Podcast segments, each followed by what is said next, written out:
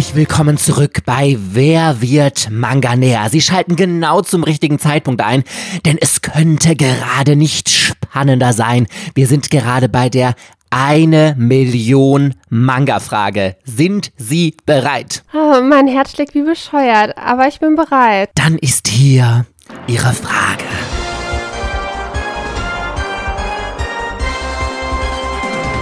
Was haben Mike und Verena von Otaku, der Manga- und Anime-Podcast, in 100 Folgen hinbekommen? A.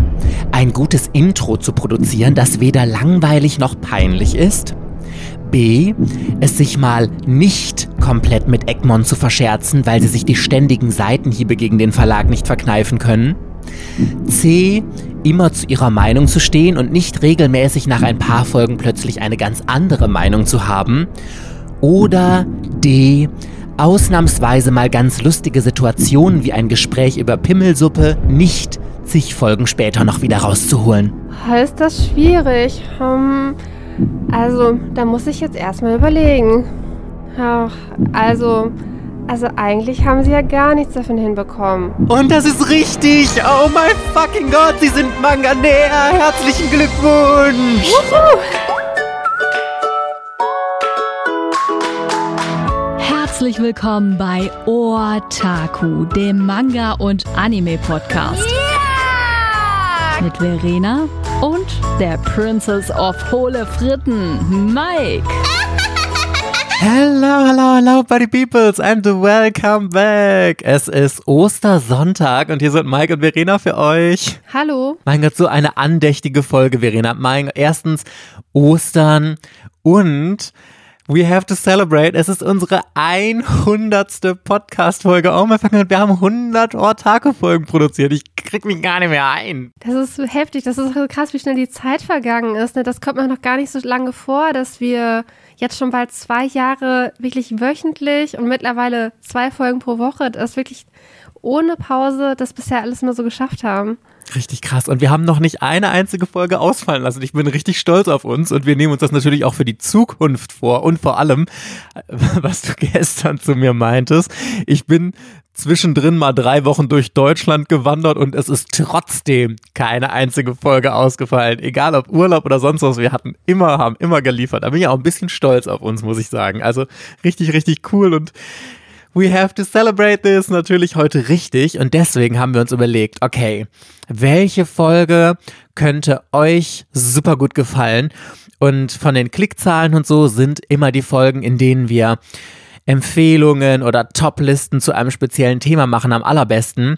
Und deswegen haben wir uns gedacht, was wir noch nie gemacht haben. Wir ja, empfehlen ist irgendwie das falsche Wort. Wir haben noch kein perfektes dafür gefunden, aber wir sprechen oder wir reden heute über jeweils zwei Mangas zu jedem Manga-Verlag.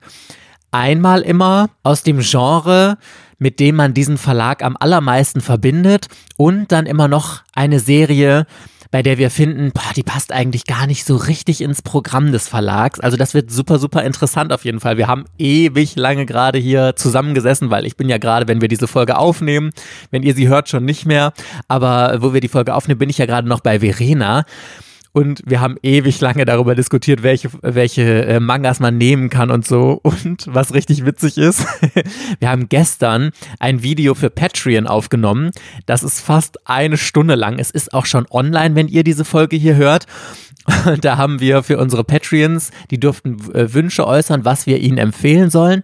Und wir haben dann für jeden einen Manga empfohlen. Das war der Sinn des Videos. Und Verena ist komplett eskaliert und hat es einfach nicht geschafft, einen einzelnen Manga nur zu empfehlen, sondern hat dann immer einen riesen Stapel ausgepackt. Und den empfehle ich dir zu diesem Genre und das empfehle ich dir noch und das noch und das noch. Und deswegen ist das Video auch eine Stunde lang geworden, aber es ist, glaube ich, auch sehr unterhaltsam geworden. Also, falls ihr uns gerne noch auf Patreon unterstützen wollt, schaut mal auf patreon.com slash ortaco vorbei.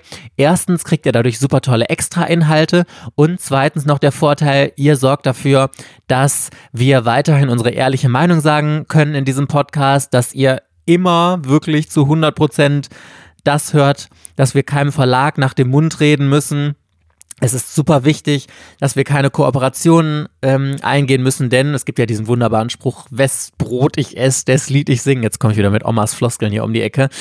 Deswegen, wir wollen keine Kooperation mit Verlagen. Uns ist wichtig, unabhängig zu sein und das geht leider nur, wenn ihr bereit seid, äh, für diesen Podcast einen kleinen Beitrag zu leisten. Deswegen würden wir uns riesig freuen, wenn ihr uns auf Patreon unterstützen würdet. Den Link dazu findet ihr übrigens auch immer unten in der Infobeschreibung verlinkt. So, Verena, sollen wir anfangen? Are you ready? Ich bin ready, solange ich meine Liste noch verstehe.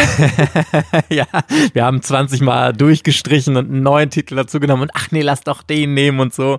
Und wir fangen an mit natürlich dem wichtigsten Manga-Verlag in Deutschland überhaupt, Carlsen. Und glaube, Verena, ich kann für uns beide sprechen. Bei Carlsen mussten wir nicht lange überlegen, was man mit Carlsen verbindet, wie nichts anderes ist Shonen. Also ich mag das Wort Shonen ehrlich gesagt nicht mehr so gerne Shonen und Shoujo, weil das so auf äh, Geschlechterklischees basiert, sondern deswegen sagen wir lieber Abenteuer-Stories, Adventure Stories, sowas in die Richtung. Das ist einfach total das Ding von Carlsen. Die haben ja diese ganzen großen Mainstream-Titel in diesem Bereich.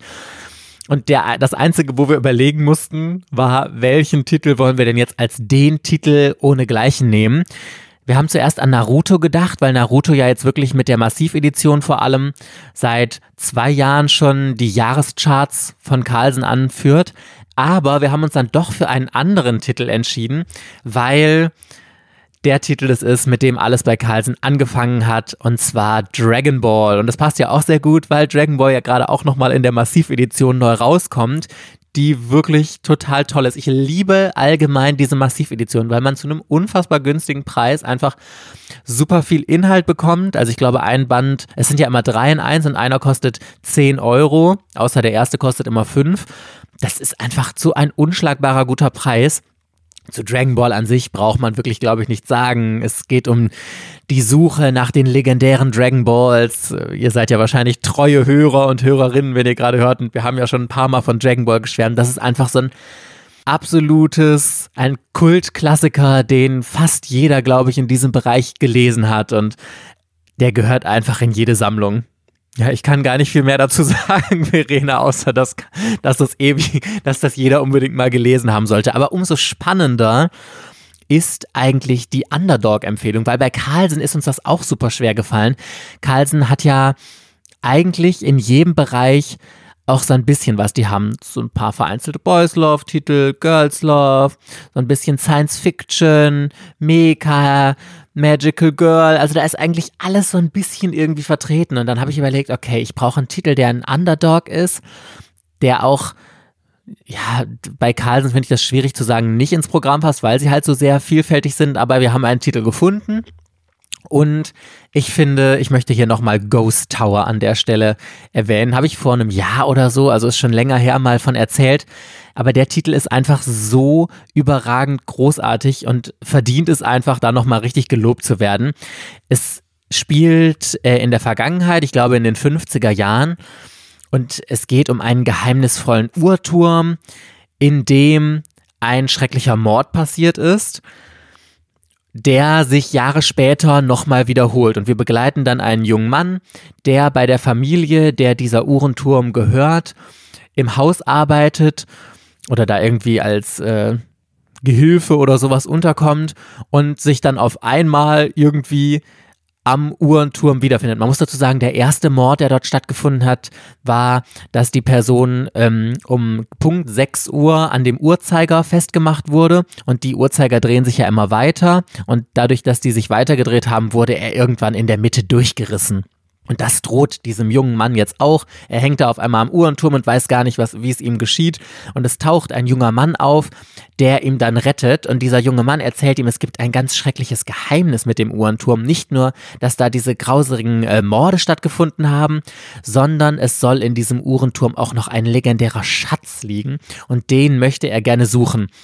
Und in der Geschichte, die äh, so ein paar unterschiedliche Aspekte irgendwie einbringt und auch nochmal so ein paar einzelne Kriminalfälle einbringt, aber jetzt auch nicht so weit von der Story immer abweicht, geht es halt darum, erstens, den oder die Morde aufzuklären, dann das Geheimnis von diesem Jungen, der den am Uhrenturm festgemachten befreit hat, das Geheimnis von ihm aufzuklären, weil er hat ein sehr düsteres Geheimnis, dann diesen Schatz zu finden und so. Also das ist so ein richtig toller Seinen-Titel, der äh, in Richtung Mystery geht ich fand den so überragend gut und ich habe alleine jetzt schon, als mir die Idee kam, den hier vorzustellen in dieser Folge als so einen viel zu unterschätzten Underdog von Carlsen, habe ich so Bock bekommen, den nochmal zu lesen. Der ist in neun Bänden abgeschlossen und ich bin auch nur da mal äh, darauf aufmerksam geworden. Äh, wirklich, deswegen, da kann ich immer nur Avel jetzt wieder loben, weil ich mal bei Avel gestöbert habe und den da irgendwie gesehen habe. Ich hatte den auch mehrmals gesehen und ich glaube, der Titel hat sich auch sehr schlecht bei Carlsen verkauft. Ich glaube, der ist immer noch in der ersten Auflage und der ist schon, keine Ahnung, zehn Jahre oder acht Jahre oder irgendwie sowas alt. Und das ist so schade, wirklich, wenn ihr auf Mystery gepaart mit Krimi so und Abenteuer, Schatzsuche und sowas steht, dann lest das unbedingt. Das ist so überragend gut, wirklich. Ich habe ich habe wenig Serien gelesen, die so viele spannende Wendungen hatten, die so interessante Charaktere hatten, die so spannende Rätsel, so gut durchdachte Kriminalfälle und sowas hatten. Mega, mega gut. In neun Bänden abgeschlossen. Ich glaube, die Bände waren relativ teuer. Ich meine, die kosteten 7,95 oder sogar 8,95 pro Band.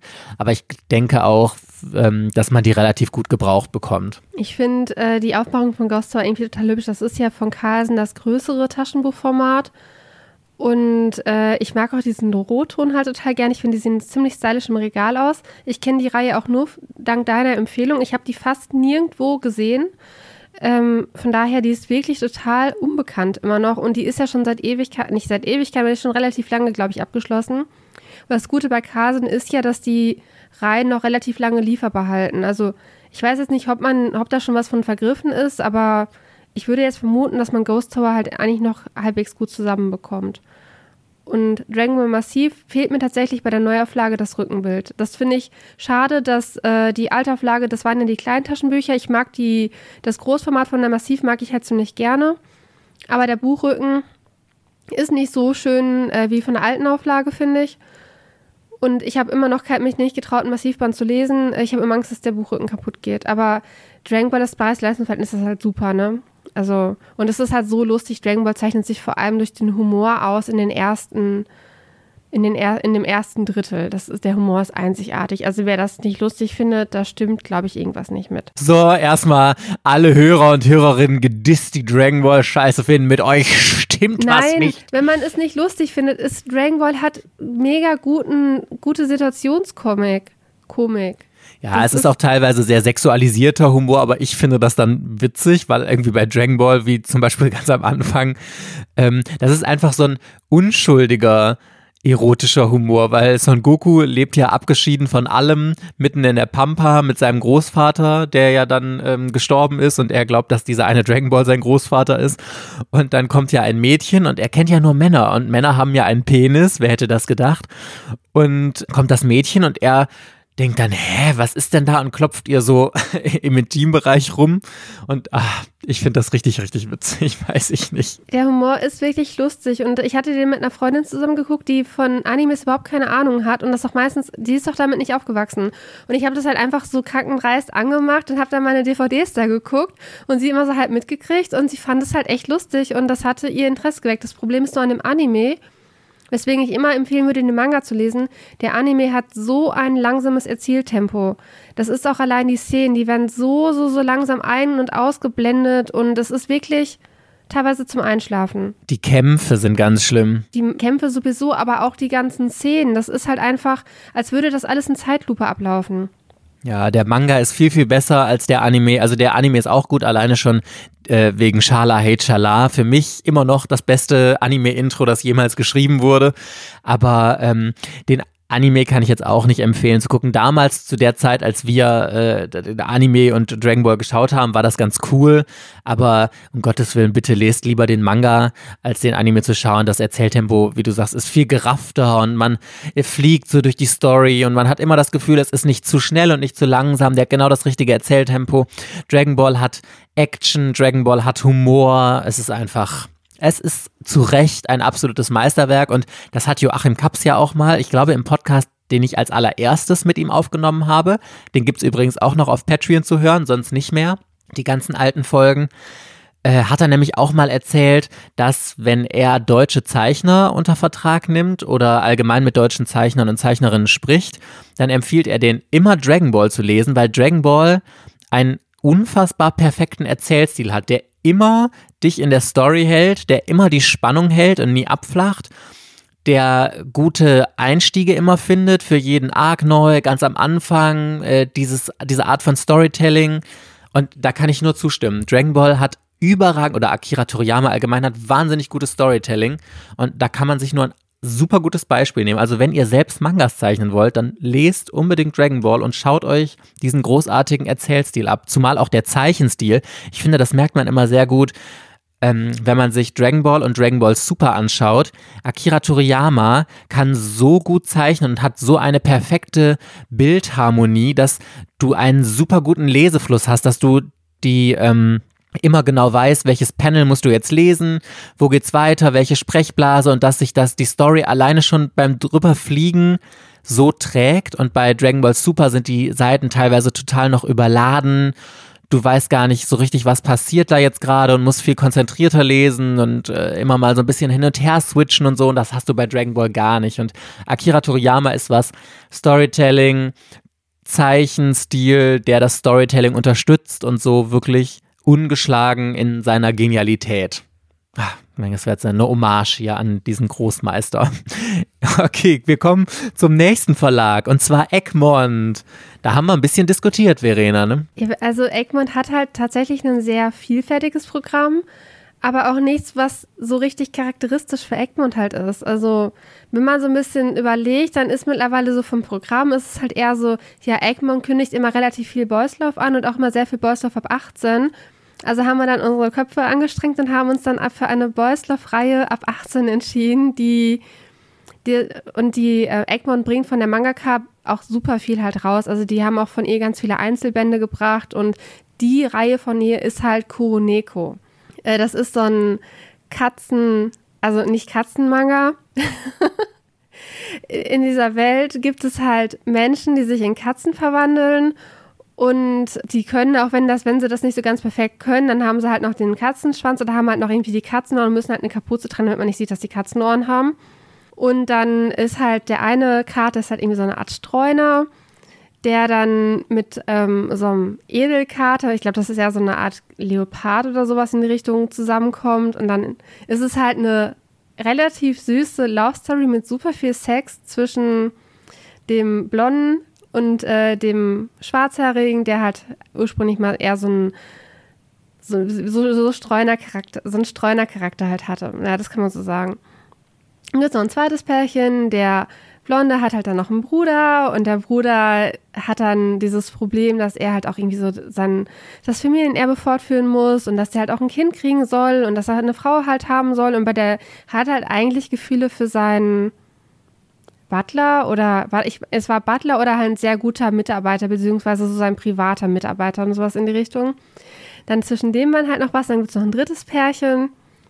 Ich mag Koroneko. Es ist mittlerweile, man kann halt denken, es ist ein bisschen lang, weil das sind bestimmt schon sieben, acht, neun Bände, die davon halt draußen sind und halt immer so teilweise Einzelbände, teilweise zwei, so zweibändige Kurzreihen, die aber im Großen und Ganzen halt alle irgendwie zusammengehören.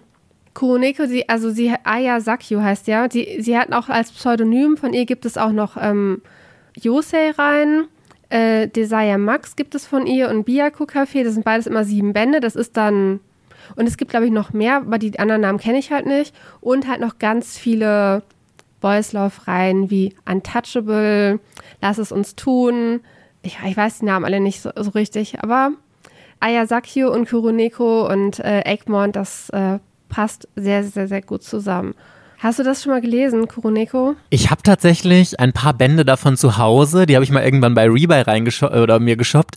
Ich habe da auch durchgeblättert, aber ich habe noch keinen Band gelesen. Ich finde das irgendwie, also ah, ich kann mich so ganz schwer in diese Story reinversetzen wegen diesen Katzenmenschen da. Ich finde das irgendwie total strange also das gibt mir einfach nicht die Erotik, die ich beim Lesen eines Boys Love Titels haben möchte, wenn ein Typ da Katzenohren und so einen Katzenschwanz irgendwie hat, weiß ich nicht. Also irgendwie äh, finde ich das abturnend. Andererseits ist es natürlich ab 18 freigegeben und dadurch geht es da wahrscheinlich schon heiß her. Ich weiß es immer nicht. Ich, ich, ich will das immer unbedingt mal lesen, aber bis jetzt bin ich noch nicht dazu gekommen, ehrlich gesagt. Findest du den Zeichenstil?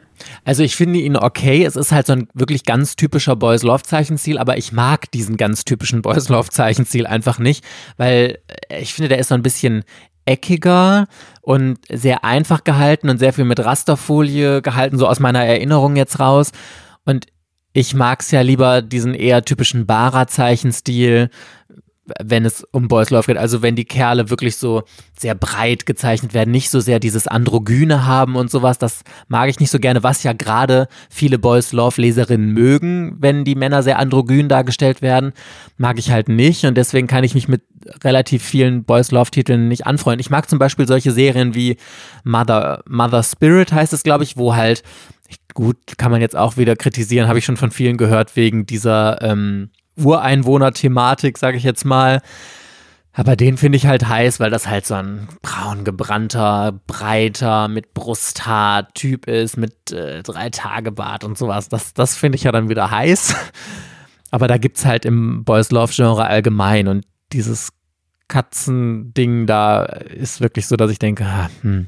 aber ich verstehe, dass das äh, eine gewisse Art von Erotik in manchen Menschen aus ist, weil es ja so einen Cosplay-Charakter hat, finde ich immer. Man erkennt auf jeden Fall sofort, dass der Manga von Aya Sakio gezeichnet ist. Das merkt man auch, wenn man von ihr so einen Yosei-Titel halt liest. Das ist ja dann auch mit äh, Hetero-Pärchen, aber auch mit äh, Sexszenen halt man erkennt den Stil wieder und man weiß sofort, dass er halt von ihr ist. Es kann aber sein, dass den nicht jeder halt schön findet oder dass einem Kuroneko zu explizit ist. Oder auch ihre anderen Börslerfreien, dass da halt zu viel äh, passiert. Es ist auch häufig schon, dass halt die Sexszenen in Farbe halt sind. Das habe ich auch häufiger bei ihr gesehen, oder dass halt vorne die erste Seite, dass es halt eine sehr explizite Szene ist. Es gibt auch von Kuroneko einen Artbook. Habe ich mir natürlich gekauft von Egmont. Und es gibt dieses Puzzle von Koroneko, wo halt man auch schon so ein bisschen von dem Hintern von dem einen halt irgendwie sieht. Also es ist so ein offensichtliches Boyslauf-Motiv. Ja, aber ich ähm, kaufe fleißig äh, das Koroneko-Fan-Universum, was halt Egmont nach Deutschland bringt. Und die andere Reihe, da waren wir auch wieder im Überlegen, habe ich jetzt eingebracht. Es ist halt ähm, Delicious in Dungeon geworden. Ich mag die Reihe unglaublich gerne. Ich finde, sie ist auch total underrated und man sieht sie halt viel, viel, viel zu selten. Und es ist ja so ein äh, Fantasy-Setting, so eine Abenteuerwelt. Würde ich jetzt eher denken, dass dies zu Ultraverse passen würde. Oder Carlsen auch, vielleicht noch, ja. Oder zu Carlsen, weil die halt viel mit diesem Dun das ist halt eine Welt, ähm, es geht halt um einen Dungeon und dann sind da Abenteurer und Elfen und Zwerge und Goblins und die müssen halt da diesen Dungeon erforschen und müssen halt gegen Drachen kämpfen und hier und da. Und dann ist ja bei Delicious Dungeon ist halt der Clou, dass diese Gruppe, die ist halt super verarmt und die kann sich halt eigentlich so eine teure Expedition nicht leisten. Die müssen nicht teure Ausrüstung kaufen, voll viel Proviant, weil die sind ja dann mehrere Wochen, vielleicht Monate in diesem Dungeon halt drin. Und dann meinte halt dieser Held, der eher so eine Art Ritter halt in dieser Welt halt ist, ähm, dass man ja die Monster halt irgendwie kochen könnte. Und äh, deswegen ist halt der Humor in den ersten Bänden die ganze Zeit, dass die aus den Monstern, die relativ ekelhaft sind, in diesen Dungeons äh, leckere Zutaten, also leckere Gerichte kochen. Und dann ist da noch so ein Zwerg halt mit bei, der auch total drauf steht. Äh, das und das halt irgendwie zum Essen zu bringen und so eine Elfe, die alles mega ekelhaft findet, aber es schmeckt halt am Ende doch und die hat ja auch Hunger und dann isst es halt und dann ist es so ekelhaft, aber schmeckt so gut. Mich hat das unglaublich unterhalten und es kommt so langsam, kommt da auch eine größere Story. Also mit dem Dungeon, da stimmt halt irgendwie was nicht in die Richtung und äh, die Monster verhalten sich anders, als sie sollten. Aber soweit bin ich noch nicht. Das habe ich noch nicht ganz verstanden. Das heißt, ich kann das noch nicht gut erklären. Ich meine, bis Band 4 ist so ein kleiner Arc halt abgeschlossen, dass sie da eine bestimmte Sache geschafft haben, die sie sich in Band 1 halt vorgenommen haben. Ich sehe Delicious in Dungeon viel, viel, viel zu wenig. Ich weiß nicht, warum der nicht so gut ankommt. Es ist für mich einer meiner liebsten Manga, in denen es ums Essen geht. Also ich finde tatsächlich Food Force relativ langweilig.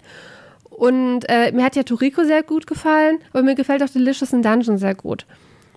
Und ja, ich finde den toll. Ich kann den hundertprozentig empfehlen. Ich finde, der hat einen guten Zeichenstil, der hat einen sehr guten Lesefluss, der ist teilweise noch sehr in diesen rechteckigen Paneln halt gehalten. Ich mag das aber bei solchen Geschichten, ich kann den irgendwie besser folgen.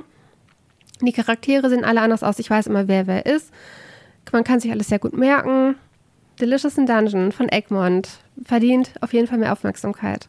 Ich muss auch sagen, also außer zum Start dieser Serie habe ich Delicious in Dungeon noch nie wieder in meinem Instagram-Feed gehabt, dass das irgendwer mal besonders empfohlen hätte oder sonst was.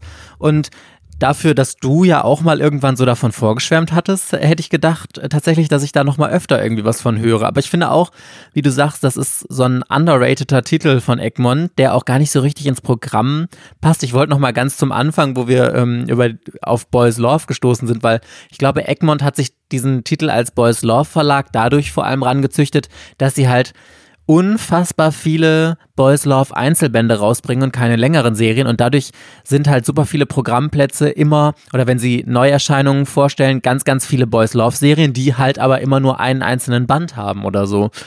Und wenn, wenn ich sonst nachdenke, verbindet man Egmont halt wirklich nur mit Sailor Moon oder Detektiv Conan. Das sind ja so die großen Mainstream-Serien. Aber ansonsten vor allem mit Boys Love und deswegen kam ja diese Entscheidung. Egmont hat äh, dieses Programmheftchen, die haben ja, so gut wie jeder Verlag hat ja so ein kleines, so, so ein Leseprobenheft und Egmont hat das mittlerweile zweigeteilt. Es gibt einmal das normale Leseprobenheft, wo dann so irgendwie so eine Romance-Serie auf der einen Seite ist, auf der anderen Seite halt dann so eine typische Action- Serie, Abenteuer, irgendwie was so ein bisschen brutaleres. Und das andere Heft ist ein ausschließliches Boyslove-Heftchen mit zwei Haupttiteln. Teilweise sind es auch Einzelbände, die auf dem Cover sind, aber die meisten anderen Verlage, die haben halt vielleicht in ihrem Leseprobenheft oder in diesem, das ist ja eher schon wie ein Buch, haben sie halt hinten so ein paar Seiten drin, die noch Boyslov sind, aber Egmont hat so viel Boyslov, dass die ein eigenes Programmheft dafür rausbringen. Und das Gleiche, um wieder eine wundervolle Überleitung hinzubekommen, haben wir nur mit Shoujo bei unserem nächsten Verlag, und zwar Tokyo Pop. Das ist ja auch so ein interessanter äh, Gedanke, weil Tokyo Pop verbinde ich jetzt super krass mit Shoujo. Die haben ja auch dieses I Love Shoujo Programmheft da zum Beispiel. Oder es ist, Shoujo hat eine eigene Kategorie bei Tokyo Pop und soweit ich mich jetzt erinnere, gibt es für nichts anderes eine eigene Kategorie oder ein eigenes Label bei Tokyo Pop außer Shoujo. Obwohl das total strange ist, weil hatten wir letztens irgendwie mal die Jahrescharts von Tokyo Pop gesehen und da war ja wirklich, dass alle Topseller von Tokyo Pop Shonen-Titel sind oder Abenteuer. Ich möchte das nicht mehr als Shonen bezeichnen. Ich finde, das muss man mehr einführen, dass es nicht Shonen und Shoujo, sondern Abenteuer und Romance ist oder irgendwie sowas.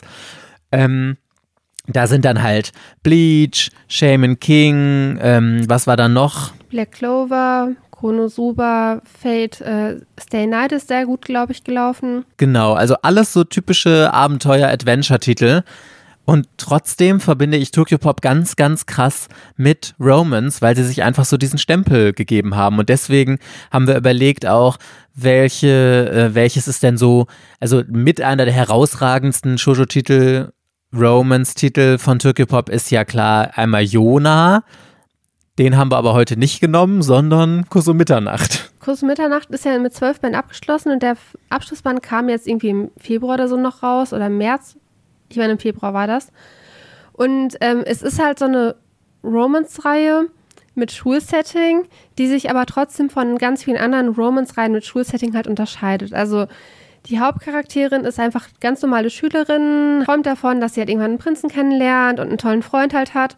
Und sie ist halt in so einen Schauspieler verknallt. Äh, Kaede heißt der Schauspieler und der dreht halt zufälligerweise einen Film bei denen an der Schule. Der ist auch ein Tickchen älter. Ich weiß nicht, waren die jetzt neun Jahre oder so auseinander oder fünf Jahre? Auf jeden Fall ist der schon, ach Gott, ich glaube, sie ist 16 und erst 25 oder sowas in die Richtung.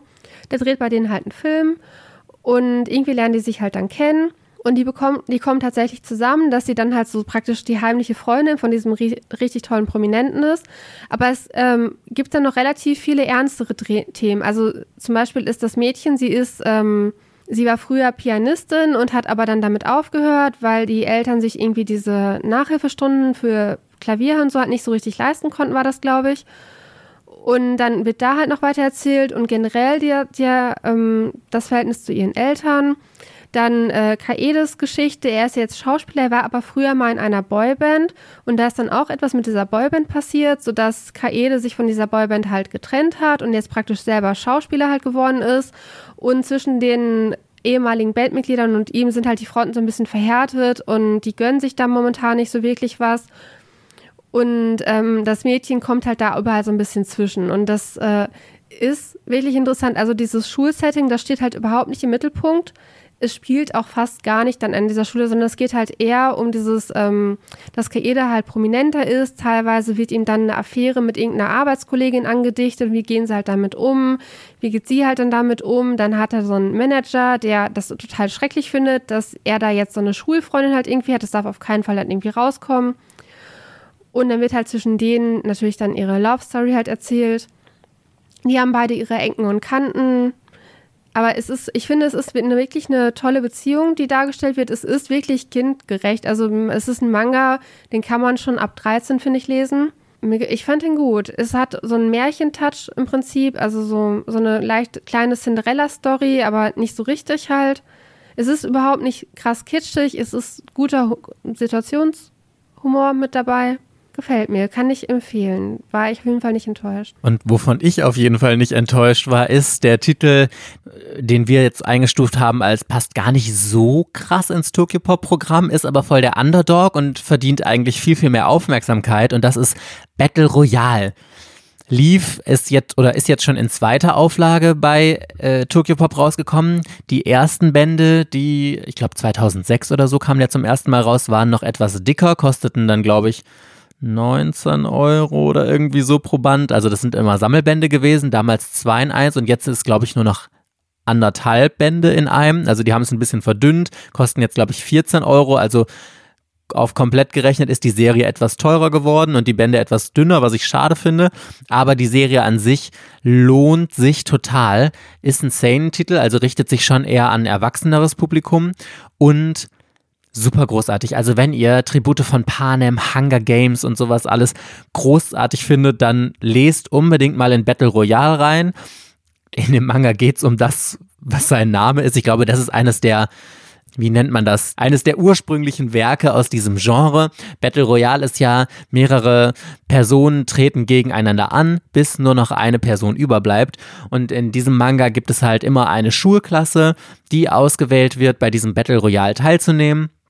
Und die Schüler und Schülerinnen müssen dann alle gegeneinander antreten, bis nur noch eine über ist. Und dabei geht es natürlich um die Beziehungen untereinander und wie wird da ausgetrickst und sowas. Und das ist so überragend gut. Also ich habe die ersten zwei Bände der ersten Edition davon gelesen, also insgesamt vier reguläre Bände.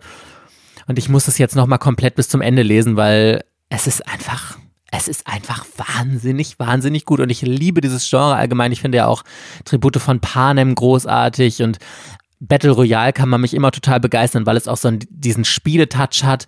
Der ist ab 18 freigegeben, also der ist super brutal, sehr düster, hat einen sehr ausgefallenen Zeichenstil, also erkennt man auch sehr krass wieder. Der hat, also die haben sehr skurril gezeichnete Augen, sag ich mal, aber ganz, ganz tolles Werk und ich freue mich riesig, dass Tokyo Pop den rausgebracht hat. Jetzt vor kurzem, ich glaube vor einem Monat oder zwei oder so, ist der Abschlussband ja jetzt rausgekommen. Nee, nee, nee, der kommt erst im Mai. Ach so. Oh je, dann, äh, boah, da, guck mal, dann könnt ihr den Abschlussband passend jetzt dazu kaufen. Also der Abschlussband dann jetzt im Mai und dann ist die Serie nämlich auch vollständig und noch komplett verfügbar. Also das ist jetzt eine super Chance, um sich die Serie noch zu sichern und reinzulesen. Lohnt sich absolut, wenn ihr auf sehr düstere, blutige, teilweise sehr gruselige und actiongeladenen Serien für ein erwachseneres Publikum steht. Tribute von Panem war ein sehr guter Vergleich, weil ich finde, Tribute von Panem hat sich, glaube ich, sehr viel von Battle Royale abgeguckt. Ich glaube, Battle Royale ist älter. Ist das Original, genau. Also das wurde auch kritisiert, dass die Autorin von äh, Tribute von Panem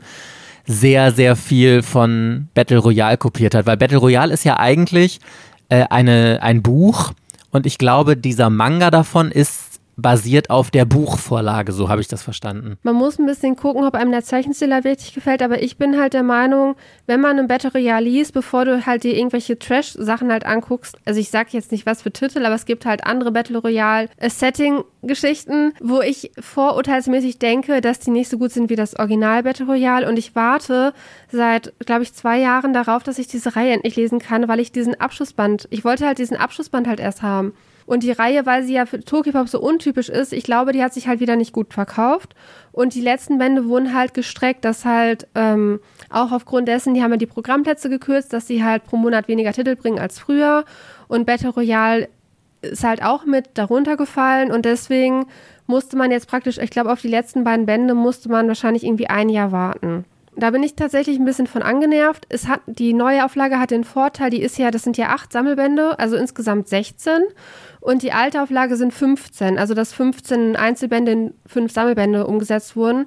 Da ist der 16. Band fehlt. Und der 16. Band ist so eine Art Zusatzband. Ich weiß aber nicht, was darin passiert. Aber die, ähm, ja, in der Neuauflage ist es ein Einzelband mehr. Ah, das heißt, in die alte Auflage, da fehlt ein kompletter Band drin, den ich, zu, also ich habe ja die alte Auflage zu es Hause ist stehen. abgeschlossen. Es ist ein Zusatzband. Ich weiß Ah, aber nicht, okay. was darin erzählt wird. Ich kenne Mhm. den, ich kenne das ja nicht. Und ich lese ja nicht den Zusatzband. Aber die Leute, die die alte Auflage haben, die müssten halt jetzt überlegen, ob sie dann den achten Band von der Neuauflage kaufen, um diesen, um diese zusätzliche Hälfte halt zu bekommen. Ich lese erstmal die alte Auflage komplett bis zum Ende und dann entscheide ich noch, ob ich mir das andere kaufe, weil wenn die Story an sich gut abgeschlossen ist, dann brauche ich ehrlich gesagt nicht noch so einen Zusatzband, der dann irgendwas noch hinterher schiebt. Du kannst ja mir mal oder uns dann im Podcast berichten, wenn du Battle Royale ganz gelesen hast, ob sich diese Zusatzstory da drin lohnt oder ob sich das nicht lohnt. Okay, dann da mache ich jetzt weiter. Mein Part jetzt, ne?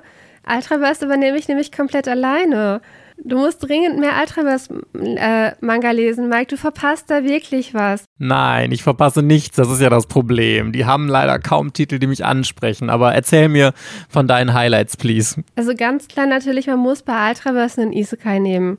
Und dann war halt jetzt die Frage, was empfiehlt man tatsächlich? Ich bin immer noch hin und her gerissen. Verena, wenn du mal Zeit hast, guck dir den Anime von dem Schleim an. Ob dann nicht doch der Funke überspringt, dass du sagst, jo, ich möchte doch den Schleim weiterlesen.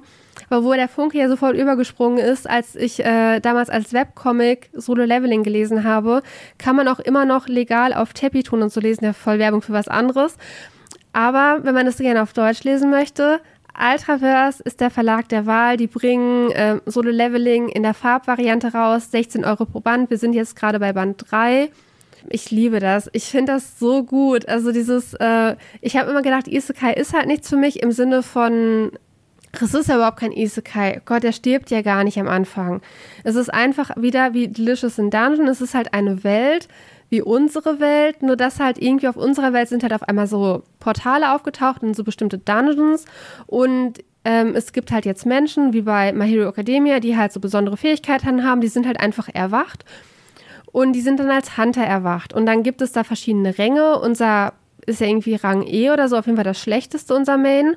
Und das geht bis Rang A und dann noch besser ist halt Rang S. Also je nachdem, wie du halt erwacht bist, äh, desto krasser sind halt deine Fähigkeiten. Es kommt normalerweise nicht vor, dass man sich in dieser Welt weiterentwickelt, sondern der Rang, mit dem du erwachst, das ist dein Rang bis zu dem Rest deines Lebens. Und es ist halt super, super selten, dass du halt Rang A oder Rang S halt hast. Dann haben die Menschen haben halt bestimmte Gilden gegründet und diese Dungeons, die haben halt auch bestimmte Schätze und Rohstoffe, sodass es halt teilweise halt sinnvoll ist, diese Dungeons halt ähm, zu schaffen, den Boss zu besiegen und diese ganzen Rohstoffe halt irgendwie abzubauen, damit kann man halt gut Geld verdienen. Und unser Main geht in halt so eine Mission halt irgendwie mit, die total ungefährlich ist. Das ist aber irgendwie so ein versteckter Dungeon in einem Dungeon oder sowas, wo dann auf einmal voll die krassen Gegner sind und ganz viele aus dieser Gruppe sterben halt. Und er stirbt halt eigentlich fast auch, aber er, er wacht halt irgendwie neu und seitdem kann der halt leveln. Also dass halt in seinem Kopf, ich weiß es nicht, wie auch immer, taucht halt auf einmal so, tau tauchen so Quests auf und Statuswerte und hier Angriff plus 5 und Intelligenz plus 2 und Ausdauer plus, plus 3 und findet den und den Dolch und kriegt die und die spezielle Fähigkeit und muss die und die Daily halt jeden Tag ablegen, ansonsten gibt es halt eine Strafe. Ich fand das halt irgendwie so cool, diesem Charakter da zu folgen, wie der immer stärker und stärker wird und immer krassere Fähigkeiten kriegt. Und ich dachte immer so, boah, heftig, was der, ähm, dann kriegt er auch irgendwann so einen Beruf halt im Prinzip. Also es funktioniert halt wie ein Spiel. Wenn man diese Levelspiele halt mal gespielt hat, nur dass unser Charakter das halt irgendwie ist. Und es macht so mega Spaß. Und dann ist halt drumherum diese ganze Welt, dadurch, dass es ja diese Gilden halt gibt und dass es halt eher so finanzgesteuert halt ist. Und er macht sich auch relativ schnell Feinde.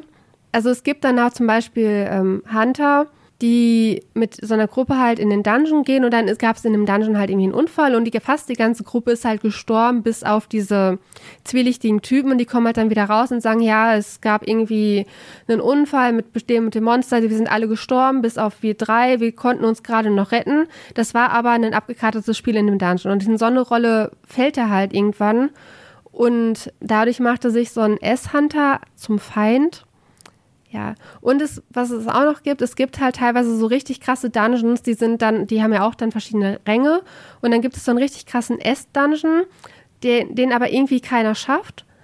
Und wenn der aber irgendwann nicht beseitigt wird, dann kommen diese, diese Monster halt in die richtige Welt und können da dann die Bevölkerung anfallen und töten und sowas.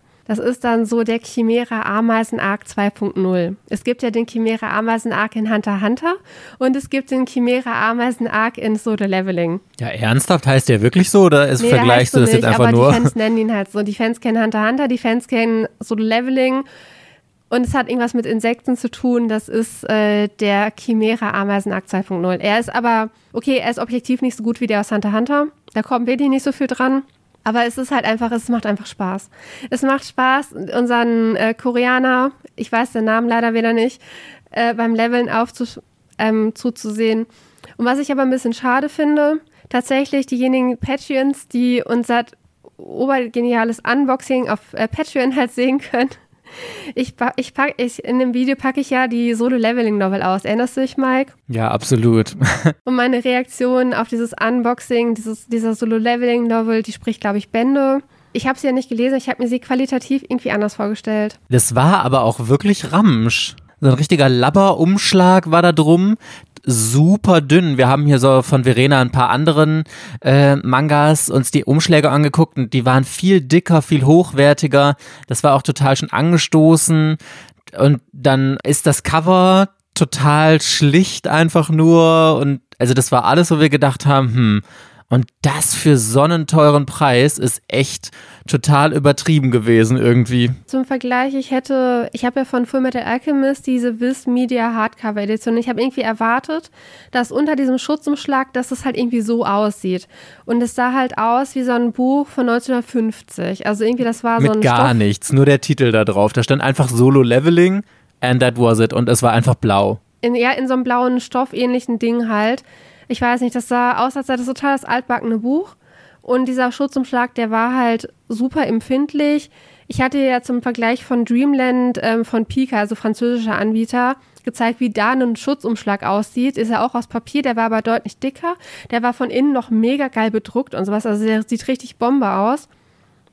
Und dagegen Solo Leveling, das war aus, als hätte man da einfach ein Blatt Papier drum gelegt. Und ich war richtig traurig, als ich den in der Hand hatte. Ich hasse das, wenn, wenn auch das Buch an sich nicht bedruckt ist, wenn man den, wenn das Buch ohne den Schutzumschlag einfach nur noch schäbig und hässlich aussieht. Weil erstens, ich meine, gut, Sammlern passiert das meistens nicht, aber trotzdem, dass der Schutzumschlag verloren geht und dann sieht es mega hässlich aus. Und ich, also wirklich, ich habe eine Abneigung gegen Schutzumschläge wenn sie nicht einfach nur dekorativen Zwecken dienen. Warum druckt man? Warum, oder warum hat Ultraverse in diesem Fall nicht einfach das, was auf dem Schutzumschlag ist, auf das Buch drauf gedruckt, diese geilen, vergoldeten Ornamente und was weiß ich, was sie da auf den äh, Billos Schutzumschlag gedruckt haben. Das hätte so stylisch ausgesehen.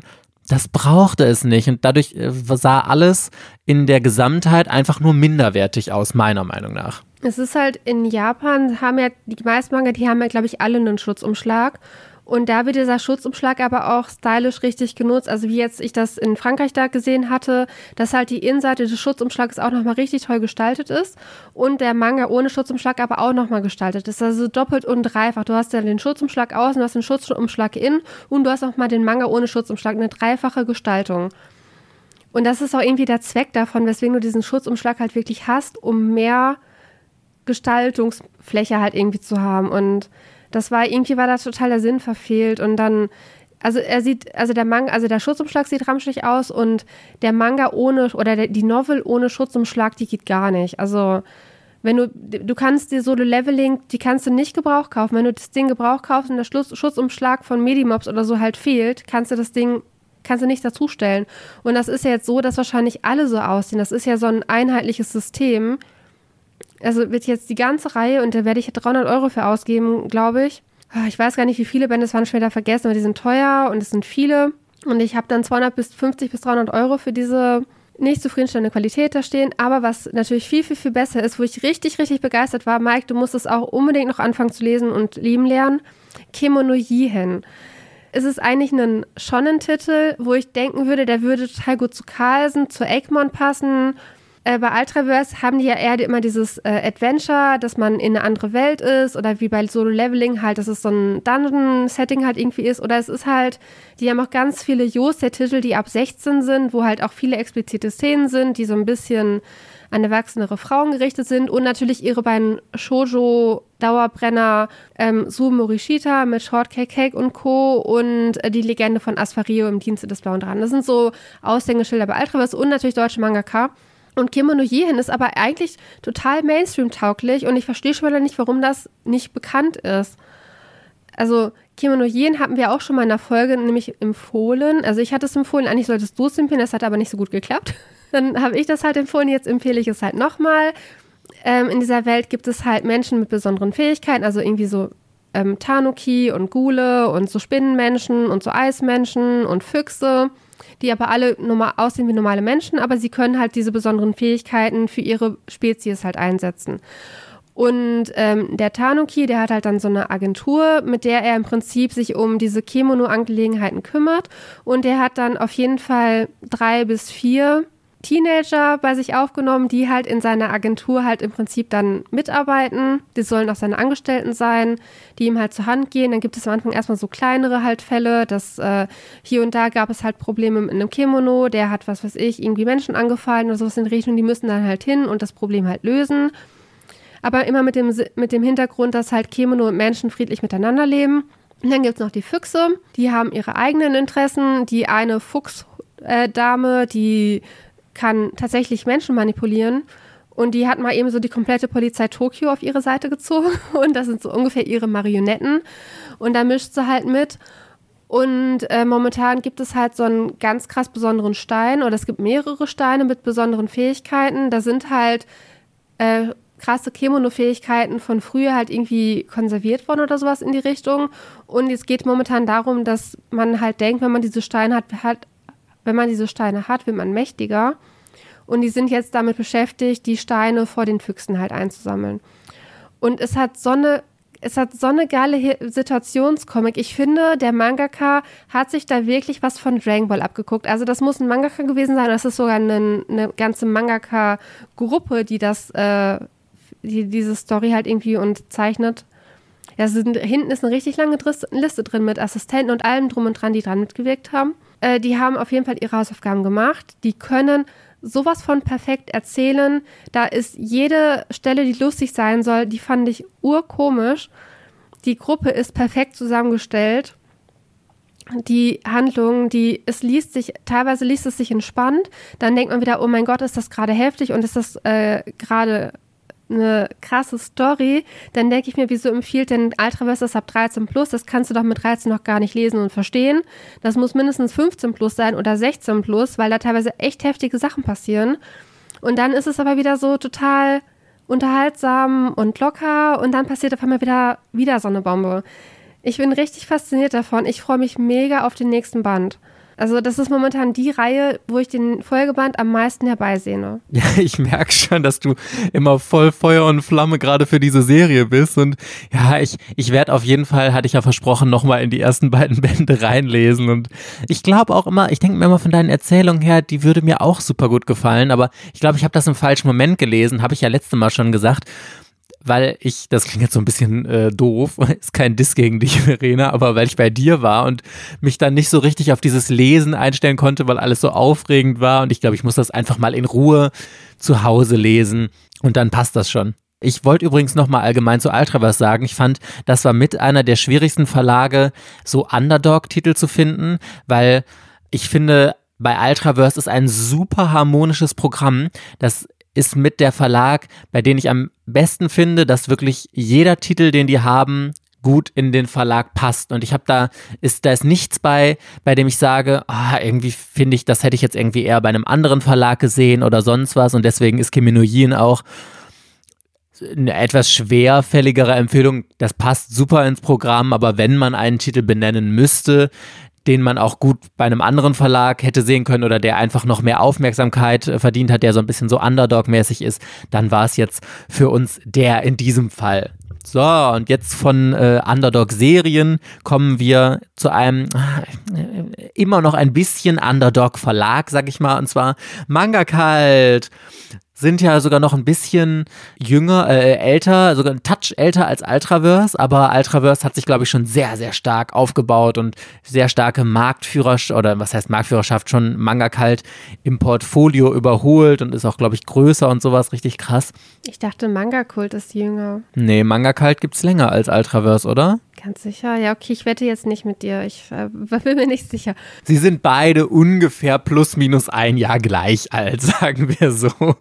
Und Manga Kalt ist ja, hat aber eher ein nischigeres äh, Publikum, obwohl sich das gerade so ein bisschen ändert, haben wir beide so das Gefühl.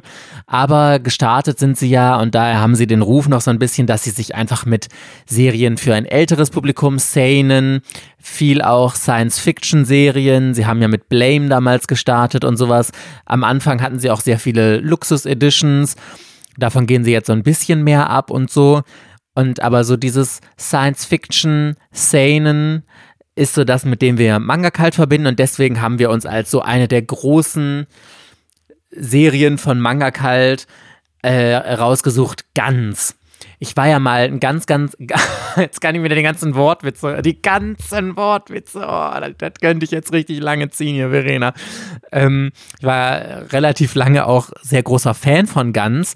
Dann hat mich die Serie aber so ein bisschen verloren. In Ganz geht es um auch ein Spiel. Es startet alles damit, dass zwei Jugendliche sehen, wie ein älterer Herr an einer Bahnstation auf die Gleise fällt. Sie wollen ihn retten springen hinterher, drücken ihn raus und in diesem Moment kommt ein Zug und sie werden überfahren und sterben und wachen dann in einem Raum in Tokio, in der Nähe vom Tokyo Tower, in so einer Wohnung auf, in der eine schwarze Kugel schwebt, die sie begrüßt, dass sie ganz ist. Ähm, und es gibt noch ein paar andere Menschen in diesem Raum, die alle gestorben sind. Und die Kugel schickt sie immer auf Kämpfe gegen Aliens. Also sie bekommen so einen Anzug, sie bekommen Waffen und werden dann immer in irgendwelche Orte von Japan geschickt, wo sie dann halt kämpfen müssen und dabei sammeln sie Punkte und mit diesen Punkten können sie sich entweder hinterher bessere Waffen oder sowas kaufen oder wenn sie eine bestimmte Anzahl von Punkten erreicht haben, können sie auch wieder ins Leben zurückkehren. Und eigentlich ist das eine super interessante Geschichte. Also gerade der Auftakt und so fand ich so gut. Die Kämpfe sind total geil gemacht. Also man muss noch nicht mal so krasser Science-Fiction-Liebhaber sein, um diese Serie wirklich gut zu finden. Das, was sie mir hinterher kaputt gemacht hat, waren eigentlich zwei Sachen. Erstens der überkrasse Fanservice. Also klar, die, äh, das Publikum oder der, die Zielgruppe dieser Serie ist eher an ein männliches Publikum gerichtet. Deswegen werden da so viele Klischees erfüllt, die einfach klischeehaft Männer gut finden, wie diese ganze Action, das Geballer und eben super viele spärlich bekleidete beziehungsweise nackte Frauen mit überdimensionierten Brüsten und sowas. Und am Anfang geht's noch, aber das wird mit jedem Band immer extremer und gerade in den hinteren ist es einfach schon, wo man sich denkt, okay, also das ist jetzt nicht nur, dass man sich denkt, hm, okay, grenzwertig, sondern das ist einfach komplett drüber. Und hinterher äh, verliert diese Thematik mit diesen Einsätzen auch irgendwie so ein bisschen den Reiz. Also so war es bei mir zumindest schade drum, weil ich glaube, eigentlich ist es eine total, äh, total gute Serie und mich interessiert sehr, wie es ausgeht. Deswegen überlege ich, wenn die Serie komplett auf Deutsch ist, mir zumindest nochmal den Abschlussband zu holen. Ich habe ganz inzwischen bei mir verkauft, weil ich mir gedacht habe, äh, ich will keine unabgeschlossene Serie im Regal stehen haben, sonst habe ich wieder den Drang, immer weiter zu kaufen. Ähm, und deswegen habe ich sie halt verkauft, obwohl der Anfang und so, wie gesagt, eigentlich total gut ist. Der Zeichenstil ist Bombe, absolut großartig. Es ist auch sehr, sehr viel am Computer entstanden, also dass der Autor, glaube ich, Fotos genommen hat, die entweder bearbeitet hat oder abgezeichnet hat. Aber ich glaube, da sind halt wirklich so viele Fotos als Hintergrund, die mit irgendwelchen Filtern bearbeitet wurden und da wurde dann reingezeichnet und so.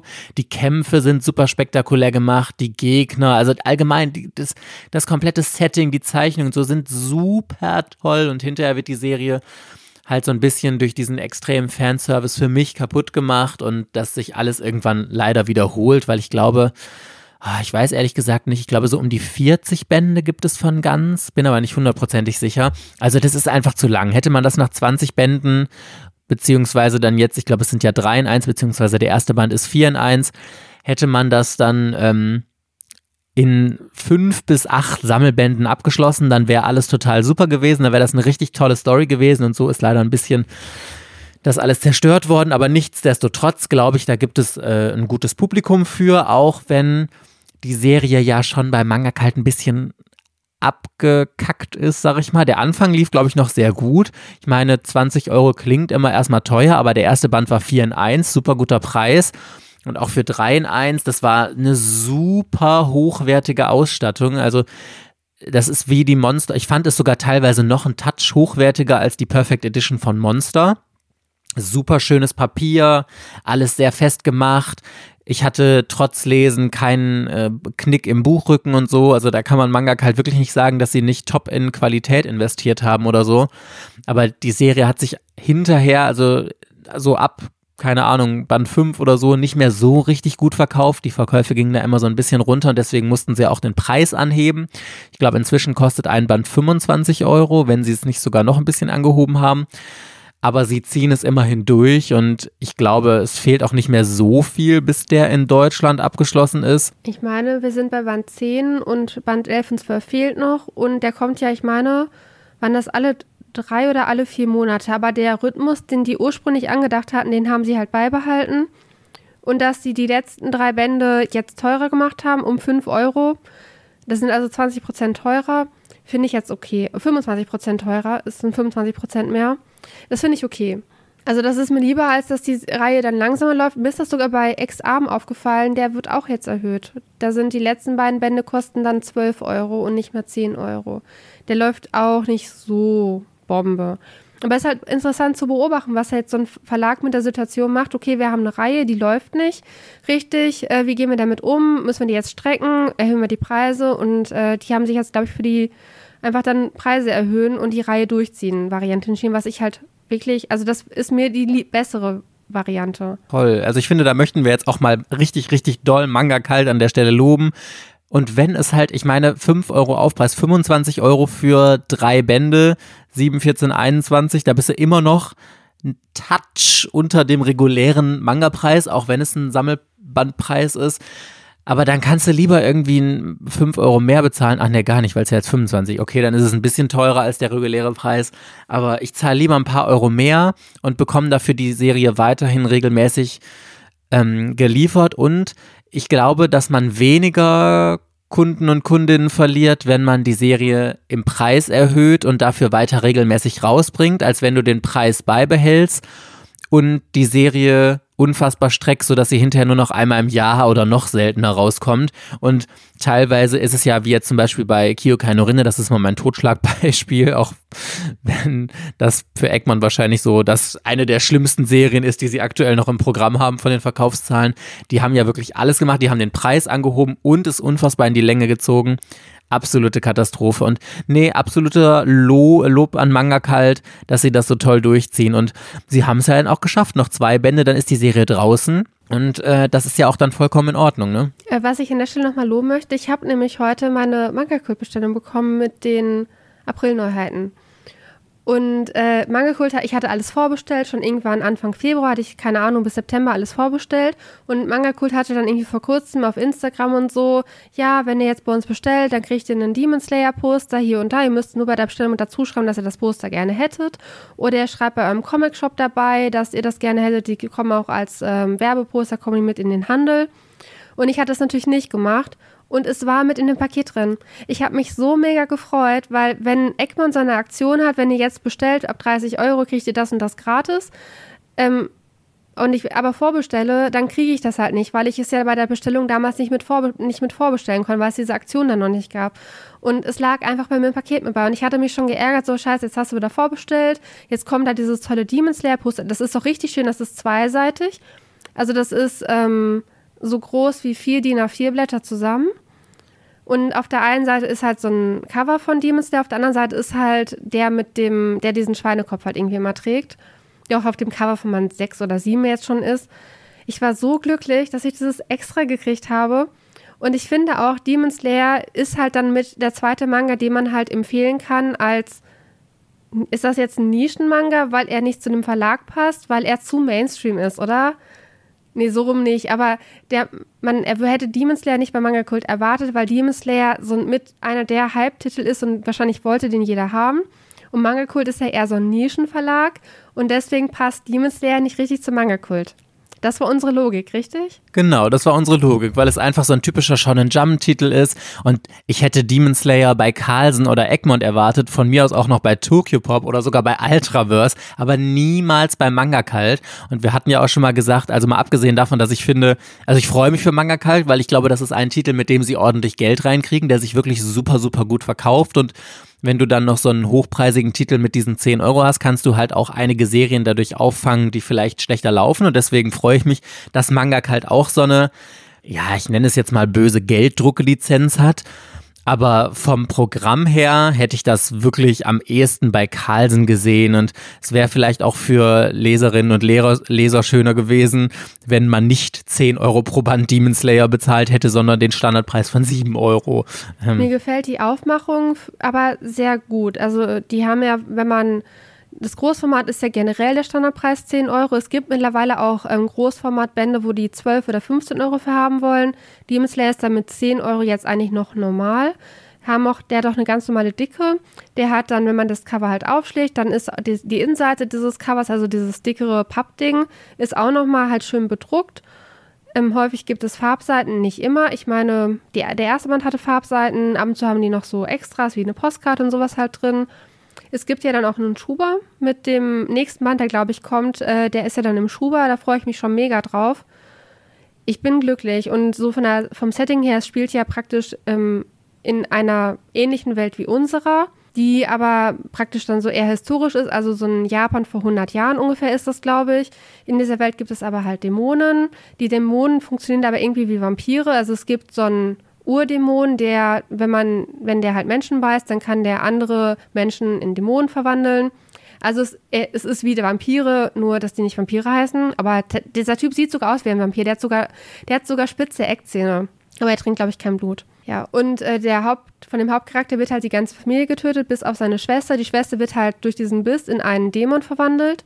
Und er ist halt auf, dem, auf der Suche danach, sie wieder zurückzuverwandeln. Dabei entschließt er sich, Demon Slayer zu werden. Und als Demon Slayer kämpfst du halt gegen diese Dämonen, weil die Dämonen immer wieder Menschen terrorisieren und in Dörfern ähm, Morde halt begehen. Und er ist dann halt in dieser Organisation, kämpft gegen Dämonen und versucht halt auf diesem Weg seine Schwester, einen Weg zu finden, wie er seine Schwester zurückverwandelt. Gibt auch einen ganz tollen Anime. Ich weiß gar nicht, wo der gerade läuft. Bei Peppermint kommen auf jeden Fall die DVDs raus und Blu-rays und äh, der läuft auf Wackernim, ne? Ja, also Demon Slayer ist auf jeden Fall so ein äh, Must-Read-Titel, den ich auch schon seit ewig und drei Tagen mal weiterlesen will. Ich habe mir auch schon den Schuber vorbestellt, aber bei mir ist tatsächlich dieser teure 10-Euro-Preis der Grund, warum ich immer sage, äh, weiß ich nicht, ich habe nur den ersten Band ja zu Hause und den Schuber, weil Schuber, da, ich weiß, habe ich schon oft erwähnt, aber wenn es irgendwo einen Schuber gibt, dann wird er aus Prinzip schon immer vorbestellt. Ich habe mir ja auch bei Barakamon einfach den, äh, ich glaube, neunten Band und jetzt nochmal den 18. mit Schuber bestellt. einfach weil ich das haben muss. Und dann denke ich mir aber, dann kann ich die anderen Zwischenbände mir irgendwann, wenn ich sie mal ein bisschen günstiger gebraucht finde, kann ich sie mir nochmal gebraucht kaufen. Ach ja, aus dem Leben eines Manga-Sparfuchses. Okay, wir kommen zum nächsten Verlag und zwar Kase und da haben wir auch mal wirklich manche Verlage kann man ja super schnell oder einfach in eine Kategorie einsortieren, aber gerade bei Kase fand ich das echt schwer, weil Kase hat auch so ein ganz, ganz buntes Portfolio und äh, außer dass man jetzt sagt, Tokyo Ghoul ist so die Mega-Serie von Kase, gibt es jetzt nichts, mit dem man Tokyo Ghoul verbindet. Aber dann war Verena richtig schlau und meinte, Sportmangas. Das ist doch das, mit dem wir Kase total verbinden, weil sie Haikyuu haben. Und jetzt noch den nächsten Versuch, da hatten wir in einer der letzten Podcast-Folgen drüber gesprochen. Ähm, Blue, wie heißt? Blue Lock, genau. Blue Lock noch rausbringen Also ist Kase der mutige Verlag, der sich jetzt mal an Sporttitel rausbringt und deswegen, ähm, Verena, kannst du nochmal von Haikyuu vorschwärmen? Nochmal von Haikyuu vorschwärmen. Also Haikyuu ist ja ein Volleyball-Manga. Es ist ein Schulsetting. Die Mannschaft träumt davon, auf dem Interhigh erfolgreich zu sein. Dafür müssen sie ja diese Vorqualifikationsrunden halt überstehen. Die haben zwischenzeitlich Trainingslager, Freundschaftsspiele gegen Nachbarschulen. Ähm, die Mannschaft an für sich, die steht halt mega krass im Fokus. Die Volleyballmannschaft ist ja auch relativ groß. Die haben ja mindestens sechs Spieler plus halt noch teilweise Ersatzspieler. Dann dieses Ganze, was halt immer noch an Dynamik halt ist. Ähm, in der Schule gibt es, glaube ich, drei Jahrgänge, erstes, zweites, drittes Jahr. Und nach dem dritten Jahr verlassen sie ja die Schule und gehen an die Universität. Und äh, das ist da auch immer noch mal so ein Riesenthema, dass halt dann normalerweise sind die Stammspieler immer die Drittklässler. Und wenn dann so mega krass talentierte Erstklässler halt an diese Schule kommen, dass die dann halt den Drittklässlern, deren letzte Saison es ja im Prinzip ist, so Stammplätze und sowas halt irgendwie wegnehmen. Der Hauptcharakter Hinata, das ist der Rothaarige, der zeichnet sich halt dadurch aus, dass der halt sehr klein ist, aber beim Volleyball ist es halt eigentlich gut, wenn du groß bist, vor allem wenn du halt vorne am Netz stehst, weil du ja dann praktisch, du musst ja höher springen als der Block beziehungsweise du musst halt einfach generell hochspringen können, weil du halt deinem Vorteil bist. Und er ist halt sehr klein, also ist er eigentlich nicht jemand, den man als Stürmer halt unbedingt nehmen würde. Und dann haben wir noch Kageyama. Kageyama ist halt Zusteller, das wird auch da ganz toll erklärt, finde ich, äh, wie wichtig überhaupt diese Position dieses Schulzustellers ist, der im, am Netz teilweise spielentscheidend ist. Und diese ganze Harmonie zwischen den Charakteren, äh, die anderen Mannschaften, die werden auch immer total toll dargestellt. Man hat immer Charaktere, die hervorstechen, die, mit denen man total toll sympathisiert.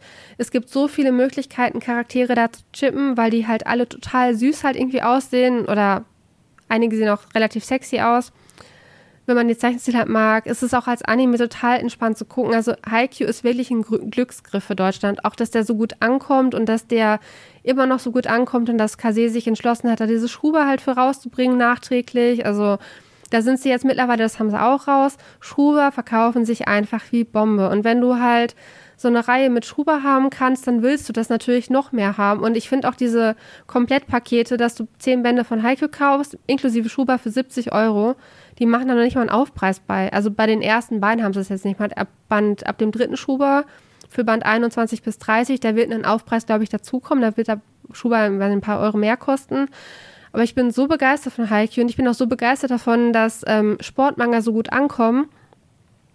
Und wirklich auch, wenn man denkt, ich interessiere mich nicht für den Sport und generell nicht so richtig, oder ich interessiere mich gar nicht für Sport oder nur der Sport, es ist was anderes, diesen Sportmanga zu lesen. Also das hat wirklich überhaupt nichts damit zu tun, ob du dich für Volleyball interessierst oder nicht, sondern teilweise wecken diese Manga halt erst Interesse für diese Sportart beim Lesen und man wusste vorher gar nicht, dass man sich dafür begeistern kann.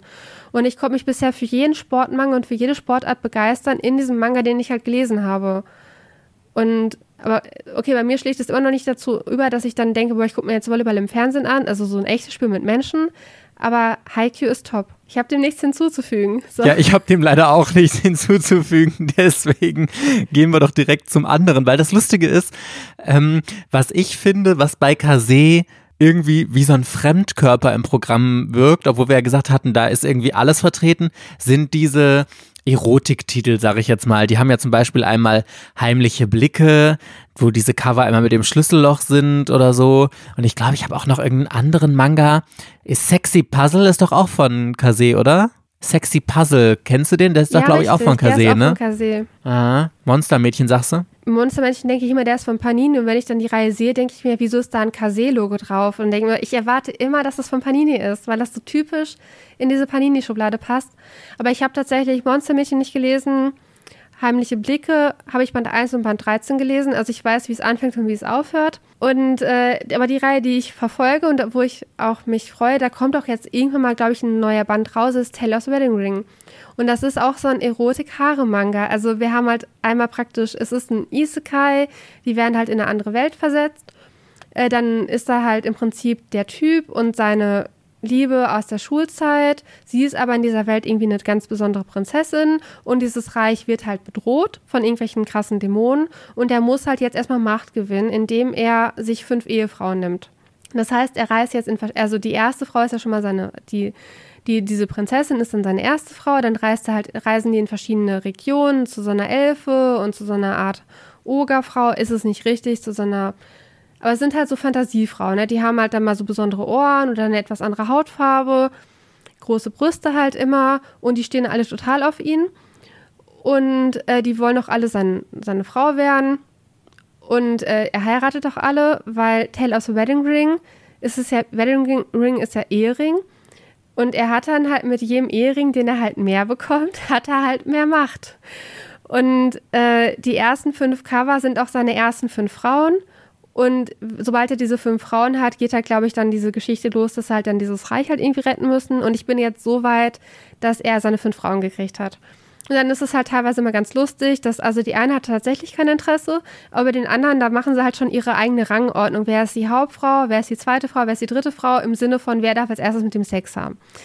So, das ist dann halt deren Hauptproblem. Und äh, mich hat der aber echt gut unterhalten. Und ich finde es halt krass, das ist ja von diesem Zeichner-Duo, ich glaube, das ist ein Zeichner-Duo, Maybe. Die haben bei Carlsen noch äh, To the Abandoned Sacred Beast erinnert überhaupt nicht an Tales of the Ring. Und bei Kase gibt es noch Dusk Main of Amnesia. Das ist so eine Geistergeschichte. Ähnlich wie Schulgeist Hanako, nur dass halt der Geist eine, eine Frau ist. Ein Mädchen, ein Schulgeist, der irgendwann mal gestorben ist und dann da jetzt am Rumspuken ist. Ist voll das beliebte Setting eigentlich. Aber ich mag Tales of the Ring. Ich bin da echt positiv und überrascht und da hat mich nichts dran angenervt. Und ich ich, ich, mag tatsächlich auch, ich bin mir immer nicht sicher, ob ich Haare mag oder nicht, aber in diesem Fall mag ich Haare. Und eigentlich mag ich es auch meistens. Nur bei Peter Grill mochte ich es halt nicht so ganz gerne. Bei Tale of the Wedding Ring muss ich immer an meinen Besuch, ich glaube, es war die Leipziger Buchmesse, also die Manga Comic Con, als Kase den gerade frisch rausgebracht hat und der war ja so einer der Highlight-Titel, den sie da hatten. Da konnte man irgendwie so Virtual Reality-mäßig in die Welt da eintauchen und so. Und es gab super viele Aktionen rund um Tale of the Wedding Ring. Und ich habe mir immer, ich, also ich habe am Anfang erst gar nicht gewusst, worum es geht. Es sah halt nur nach Fantasy-Setting aus. Und erst als du mir dann mal richtig davon erzählt hast, habe ich erst gerallt, dass das so ein Harem-Manga ist. Aber ähm, nee, ich glaube, der ist nichts für mich. Weiß ich nicht. Aber egal, was dafür, was für mich ist. Oh, wieder so eine grandiose Überleitung von mir. Kommen wir zum letzten Verlag, nämlich Panini. Und wir haben es ja gerade schon so ein bisschen angedeutet, dass diese Erotiktitel, die jetzt zum Beispiel Kase hat oder so, wir eigentlich eher bei Panini sehen würden. Denn wir haben Panini jetzt so ein bisschen eingestuft, dass sie ein bisschen gröber gefasst gesagt, die meisten Mangas haben, die ein älteres Publikum ansprechen. Also die wirklich aus welcher Begründung auch immer, entweder weil sie sehr sexy sind, weil sie äh, eine sehr düstere Story haben, weil sie besonders brutal sind oder so. Das sind die Mangas, die man so irgendwie bei Panini sieht. Zum Beispiel SCM, äh, Deine 23 Sklaven oder ähm, Ach, jetzt habe ich einen Blackout. Was gibt's denn alles noch? Gigant, Jagan und all sowas. Es sind ja die typischen Panini-Titel, die große Brüste, sehr viel Fanservice, düstere Stories haben und ähm, teilweise sehr brutal sind oder auf welche Art auch immer irgendwie für Erwachsene sind. Und deswegen haben wir uns, wie sollte es auch anders sein, es, es schwankte nur zwischen 20th Century Boys und Berserk eben entschieden, dass das so einer der sowieso Prestigetitel von Panini allgemein ist und auch den man total erwähnen muss, als wieder, was das Programm von Panini super gut zusammenfasst. Berserk ist einfach der beste Dark Fantasy Manga, der jemals geschrieben wurde und das goldene Zeitalter, also einer der, ich glaube, es ist der zweite Arc. Eigentlich ist es die Vorgeschichte, aber sie kommt erst ein bisschen weiter ähm, hinten vor. Was heißt ein bisschen weiter hin? Ich glaube, ab an drei oder vier oder irgendwie so. Ist einer der besten Manga-Arcs of all time, die jemals gezeichnet wurden. Es ist so überragend gut. Großartige, großartige Story. Also es geht um Guts, der ein Söldner ist und der von Dämonen verfolgt wird, die ihn umbringen wollen und er muss halt immer wieder gegen sie kämpfen und man begleitet ihn auf diesem Weg in einem historischen Setting. Man kann eigentlich, also ich finde es unfassbar schwer, ganz, äh, nicht ganz Berserk irgendwie zusammenzufassen, weil das so eine unfassbar komplexe Handlung ist das irgendwie zu raffen. Wir haben es ja schon ein paar Mal in irgendwelchen Folgen versucht und Berserk ist einfach eine absolut großartige Leseempfehlung und ich hoffe, dass dieses wahnsinnig gute Werk jemals irgendwie abgeschlossen wird, weil es läuft ja immer noch. Ich glaube, wann hat Berserk angefangen? In den 80ern, Ende der 80er? Ende der 80er. Es gibt auch nichts Vergleichbares im Bereich Dark Fantasy. Es gibt nichts, was Berserk ersetzen könnte. Und Berserk setzt auch im Zeichenstil ganz eigene Maßstäbe. Das sind ganz wenige Mangaka, die mit dem Zeichenstil von Miura mithalten können. Das ist so krass detailliert und wie da teilweise Design aussehen. Und du hast ja mittlerweile wenn man die englische noch mit dazu zählt, dann hat man vier Möglichkeiten. Also natürlich die ganz alten Bände, diese Einzelbände mit dem weißen Schutzumschlag zu kaufen. Würde ich aber von abraten. Entweder die Max Edition, 10 Euro pro Doppelband, oder die Ultimate Edition, die kostet ja 19 Euro pro Doppelband und dann im Großformat. Ähnlich wie 20th Century Boys mit diesem Plastikschutzumschlag. Läuft da gerade, sind sie auch jetzt, das goldene Zeitalter ist jetzt, glaube ich, bei der Ultimate Edition ist jetzt durch. Sind die jetzt auch bei Band 8 oder Band 9. Und Berserk ist eine von den dreien, die muss man gelesen haben. Egal, ob die jetzt bei Panini ist oder woanders, also ob man den Verlag jetzt mag oder nicht. Berserk ist im Bereich Seinen ein absolutes Must-Read. Wer das nicht gelesen hat, der hat wirklich was in seinem Manga-Leben verpasst. Also ich kann auch nur sagen, Berserk war einer der krassesten Brainfuck-Stories.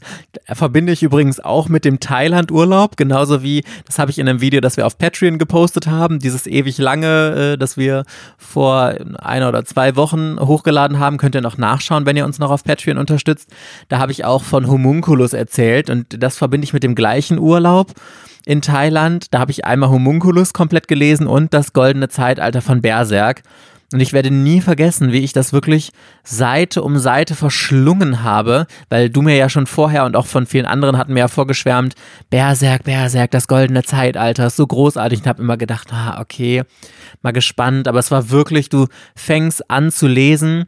Bei Berserk, ich finde ein bisschen schade, wie sie das gemacht haben mit der Einteilung, weil Berserk startet ja mitten in der Geschichte und dann verfolgt man Guts erst so ein bisschen und dann gibt es einen Sprung in seine Kindheit zurück und von da wird dann seine Vorgeschichte erzählt. Und ich hätte eher schön gefunden, wenn sie tatsächlich mit dem goldenen Zeitalter anfangen und dann einfach weitererzählen. Und so habe ich einen kurzen Moment gebraucht, um erst zu verstehen, was da jetzt passiert ist. Und als das goldene Zeitalter zu Ende war, hatte ich diesen Teil am Anfang, worum es da ging, schon wieder vergessen und musste das dann nochmal lesen, weil man auch diesen Zusammenhang irgendwie nicht kriegt, irgendwie richtig. Da gibt es nämlich so fünf Gottheiten mit denen das endet, wonach das goldene Zeitalter anfängt und dann wird im goldenen Zeitalter erzählt, wie einer davon entstanden ist, äh, zusammen mit Guts, also so ein Bekannter, nenne ich es jetzt mal von Guts und also ein bisschen verwirrend war es dann am Anfang, aber es ist einfach an Genialität irgendwie kaum zu überbieten. Und was du meintest,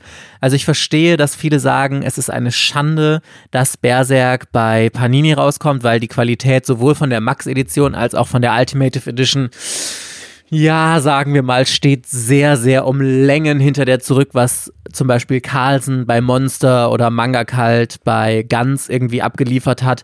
Das ist super labbriges Papier.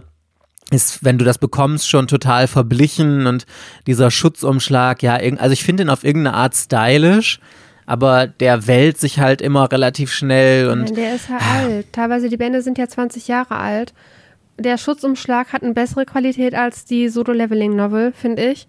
Und wenn die Reihe bei einem anderen Verlag rausgekommen wäre, wenn Carlsen die Rechte von Berserk hätte, dann wäre die erste Auflage oder diese, diese Einzelbände, das wäre garantiert noch lieferbar. Hundertprozentig aber es hätte auch irgendwie nicht so richtig zu Carlsen gepasst, finde ich, Berserk. Und ich wüsste auch nicht, zu welchem Verlag ich sonst, vielleicht noch zu Ultraverse oder so. Ja, das so, geht ja nicht. Die Reihe, die ist ja so alt. Damals gab es nur Carlsen, Egmont und Panini. Panini ist einfach ein uralter Verlag. Das darf man nicht unter den Tisch kehren. Die haben diese ganzen alten Reihen, damals lief das Slam Dunk und was dann noch alles eingestellt wurde, ganz lief ja früher auch bei Panini. Full Metal Alchemist. Full Metal Alchemist hatten sie komplett, also die haben halt von der Qualität ist es auch nicht mein Favorit und Berserk hat eine bessere Max Edition verdient als das, was äh, Panini halt damals rausgebracht hat. Ist, natürlich, die Max Edition hat das beste Preis-Leistungsverhältnis von den Versionen, aber bei einem anderen Verlag äh, wäre auch, wären auch die Einzelbände, die würden nachgedruckt werden und die werden nicht out of print und teilweise Berserk Band 37 ist 100 Euro wert. Aber ich muss sagen, bei Panini, wenn man mal ein bisschen zurückblickt, früher hatte Panini so starke Serien, die einfach ihrer Zeit voraus waren total und die damals dann gar nicht so gut gelaufen sind, weil sie halt auch bei Panini, die Mangas früher waren ja immer schon relativ teuer. Full Metal Alchemist, die ganz normale Einzelband-Edition hat ja damals, glaube ich, schon 7,95 Euro, also 8 Euro gekostet, als der Standardpreis für Manga 5 beziehungsweise eventuell noch 6 Euro war und dann war ja Tokyo Pop damals schon mit diesen 6,50 Euro, das war ja schon, wo du gedacht hast, boah, 6,50 Euro für einen Manga, was ja heute schon 6,50 Euro, 7 Euro ist Standardpreis. Und das war einfach extrem teuer. Und Panini ist ja auch heute noch mit einer der teureren Verlage. Aber ich finde, die Qualität der Serien, die Panini hat, hat sehr stark abgenommen. Ich meine, wie du sagst, die hatten damals Slam Dunk, was eine überragend gute Serie ist. Full Metal Alchemist lief damals. Die hatten Trinity Blood und sowas. Das waren super starke Serien, die heute noch eine große Fanbase haben und die heute mal eine Neuauflage verdient hätten. Hat damals aber relativ wenig Leute, glaube ich, interessiert. Full Metal Alchemist weiß ich nicht, aber der Rest schon. Slam Dunk ist ja auch abgebrochen worden und so. Also Panini hat sich ja damals schon sehr stark auf Serien für Ältere konzentriert, war aber halt nicht die richtige Zeit, genauso wie Egmont damals halt so Serien wie Homunculus oder damals auch Monster ausprobiert hat. Überragend gute Serien, war aber einfach damals nicht die Zeit. Es ist heute die Zeit dafür und deswegen gerade bei Slam Dunk, was du ja gerade so hypes, hoffe ich immer, dass eventuell jetzt doch mal irgendwann ein Verlag sagt, okay, damals war die falsche Zeit, aber wir versuchen es nochmal, auch wenn ich die Chance irgendwie für relativ gering halte. Und übrigens, was ich noch erwähnen wollte, ich habe das gar nicht gerallt, aber ich glaube, also ich bin auch nicht hundertprozentig jetzt dabei sicher, aber ich glaube, dass ich, ich dachte immer früher Dino Comics oder der Dino Verlag, das wäre was eigenes gewesen, aber ich glaube tatsächlich, dass Dino irgendwann zu Planet Manga wurde und Planet Manga dann zu Panini. Dass das ein Verlag ist, bin ich aber auch nicht hundertprozentig sicher, weil da sind ja so Serien wie ähm, King of Bandit Jing und sowas irgendwie rausgekommen. Und ich meine, ich muss das nochmal eruieren, dass das dann hinterher Panini wurde. Das war's, was ich dazu sagen wollte. So, jetzt kommen wir noch zu der Serie, die unserer Meinung nach überhaupt gar nicht so typisch ins Panini-Programm passt, weil wir ja gesagt haben, bei Panini sind so diese Adult-Serien eher vertreten mit einem sexy Touch oder sehr düster. Und Panini hat aber eine so eine richtig krasse Mainstream-Serie im Programm, die total gut ist, aber so gefühlt voll der, ähm, voll der Störfaktor im sonstigen Programm ist. Und zwar Pokémon, die ersten Abenteuer. Das würde ich eigentlich eher bei Carlsen oder bei Egmont zum Beispiel sehen. Aber es ist tatsächlich ja bei bei Panini unter, unter äh, Vertrag und läuft auch, glaube ich, relativ gut. Basiert ja eher auf den Videospielen und nicht so sehr auf der Anime-Serie. Also Ash zum Beispiel kommt im Manga gar nicht vor. Es ist halt rot und blau, wie die alle aus der allerersten Edition ja hießen. Und ich mag den Manga total gerne, muss ich sagen. Das ist so ein richtiger Feel-Good-Manga. Der geht immer. Also wenn du mal schlechte Laune hast und du weißt nicht, was du lesen sollst oder so und willst dich einfach nur ein bisschen berieseln lassen, Kopf ausschalten oder so, dann kannst du immer super Pokémon die ersten Abenteuer lesen. Du kannst dir ja sogar den Arc aussuchen, den du gerne möchtest. Es ist zwar die Hauptstory ist durchnummeriert. Ich meine, es gibt jetzt auch noch Pokémon Schwarz und Weiß, was so als Extraserie geführt wird, aber Pokémon die ersten Abenteuer ist ja dann, ich keine Ahnung, bis Band 8, 9 oder ich weiß es wirklich nicht genau, ist dann rot, blau und gelb. Danach kommt Gold, Silber und ich weiß nicht, wie die Zusatzedition davon heißt und so weiter. Also du kannst immer genau den Arc lesen oder die Edition lesen, die du am besten fandest. Und es ist einfach total süße und nette Unterhaltung. Ich finde, die Bände sehen auch so schön im Regal aus, weil die so super schön bunt sind. Es ist eine wirklich gute Qualität Pokémon und ich glaube, Pokémon kostet sogar nur 6,50 Euro pro Band bin ich mir nicht 100% sicher, aber ich meine ja. Also es ist auch ein total fairer Preis für Panini-Verhältnisse, super günstig. Damit kannst du nichts falsch machen eigentlich. Und ich finde nur, es passt einfach überhaupt gar nicht ins andere Programm von Panini. Ich finde auch, dass es überhaupt nicht passt. Also wenn man bei Panini guckt, dann würde man momentan eigentlich immer denken, das sind alles mindestens FSK 16 oder FSK 18 Titel und dann ist da auf einmal so ein unschuldiges Pokémon zwischen. Da muss man wissen, dass Panini die Reihe hat, sonst würde man die da gar nicht suchen. Aber zum Glück ist sie ja schon relativ alt. Aber ich habe tatsächlich Pokémon noch nie gelesen als Manga. Wenn ich wenn ich äh, Sehnsucht nach Pokémon habe, dann würde ich tatsächlich eher das äh, jetzt für, von Nintendo halt irgendein Spiel von Pokémon spielen. Irgendeine, momentan ist es ja Schwert und Schild oder Pokémon äh, Let's Go Pikachu oder sowas oder halt irgendeinen Vorgänger. Aber das reicht mir immer, um meine Pokémon-Sehnsucht zu befriedigen. Oder man schaut sich Pokémon-Karten an. Das geht auch immer noch. Das reicht auch total. Also ich muss auch sagen, ich liebe die Pokémon-Spiele wirklich über alles. Ich liebe dieses Franchise über alles. Pokémon ist so, begleitet mich seit meiner Kindheit und ich liebe es abgöttisch die Mangas sind nice to have und das ist einfach so ein bisschen nett, um in Erinnerungen zu schwelgen, aber die ersetzen auf gar keinen Fall die äh, wahnsinnig guten Spiele. Es ist ja jetzt, glaube ich, sogar ein neues Pokémon-Spiel angekündigt worden oder sie haben gesagt, es wird gerade eins produziert. Ich glaube, es steht, doch, doch, die haben den Namen schon veröffentlicht. Ich habe es aber vergessen, ehrlich gesagt. Ich weiß es auch nicht so genau. Das nächste, was ich glaube ich kaufen möchte, ist Pokémon Snap. Kommt da auch eine Neuauflage von? Florian mir erzählt hat, dass es das beste Pokémon-Spiel ist, das jemals ähm, herausgebracht wurde. Du fährst halt rum und fotografierst Pokémon. Das sei das entspannteste auf der Welt, was du machen kannst. Und das kommt, ich glaube, im April raus. Für die N4, das ist doch vom N64 gab es ja, doch mal genau, Pokémon Snap. Das Spiel ist für, für die ähm, N64, das ist wohl auch vergriffen. Also das, da zahlst du halt Mondpreise für. Und ganz viele Fans haben sich halt dieses Snap gewünscht. Und äh, ich werde mir das auf seine Empfehlung hin natürlich kaufen. Ist nur die Frage, wie geduldig ich bin, weil bei diesen Spielen, du kannst natürlich immer mal wieder Aktionen abwarten, dass du mit Glück kriegst es für unter 40. Aber wenn es halt gerade neu ist, dann kosten die ja immer 60. Aber ab und zu gibt es auch drei Spiele für zwei und mal abwarten. Also ich habe zwei Pokémon-Spiele, Let's Go Pikachu und Pokémon Schild. Und das wäre dann mein drittes. Und ich habe noch die blaue Version für den Gameboy, wenn die zählt. Die absolut zählt die. Das ist ja wohl Kultklassiker mit Missing No und allem drum und dran. Ich habe übrigens hier gerade mal rausgesucht, wie die neuen Pokémon-Editionen heißen, die rauskommen. Das sind Neuauflagen und zwar Pokémon strahlender Diamant und leuchtende Perle. Also von Pokémon Diamant und Pearl äh, Neuauflagen. Aber auf, dies, auf der Switch werde ich natürlich, ich habe jedes Pokémon-Spiel bis jetzt gekauft und gespielt. Ich liebe Pokémon, außer, außer die Alola-Region, also Pokémon Ultrason und Ultramond, die fand ich ganz furchtbar. Ganz, ja. ganz schrecklich. Ich hatte ja ganz lange keine Konsole, auf der man das hätte spielen können. Also ich hatte Game Boy Color und jetzt erst wieder die Switch, aber ich hatte dazwischen die ganzen Nintendo-Konsolen alle nicht. Von der mir fehlen alle Generationen dazwischen. Aber es ist schon, man ist dafür nie zu alt. Pokémon macht halt immer wieder glücklich. Und dann, als ich dann bei Let's Go Pikachu, du kannst deinen Pikachu halt rausholen und dann kannst du es halt streicheln. Also dann ist es einfach in Nahaufnahme und dann hast du deine Hand und dann streichelst du dieses Pokémon, mit, wenn du deinen Controller halt so ein bisschen bewegst. Und ich finde das so süß. Ich war so glücklich. Ich hatte das erst mal fünf Minuten gestreichelt und dachte, boah, ist das niedlich. Nee, wenn, dann will ich auch die Story spielen. Also ich fand Let's Go Pikachu auch geil, aber dieses, dieses Streicheln und so finde ich immer nervig. Aber ich habe tatsächlich es gibt zwei Spielreihen, für die ich mir jedes Mal die aktuelle Konsole gekauft habe, wenn ich sie noch nicht hatte. Und das ist vor allem The Legend of Zelda. Für mich die beste Spielreihe, die es jemals auf dieser Welt gegeben hat.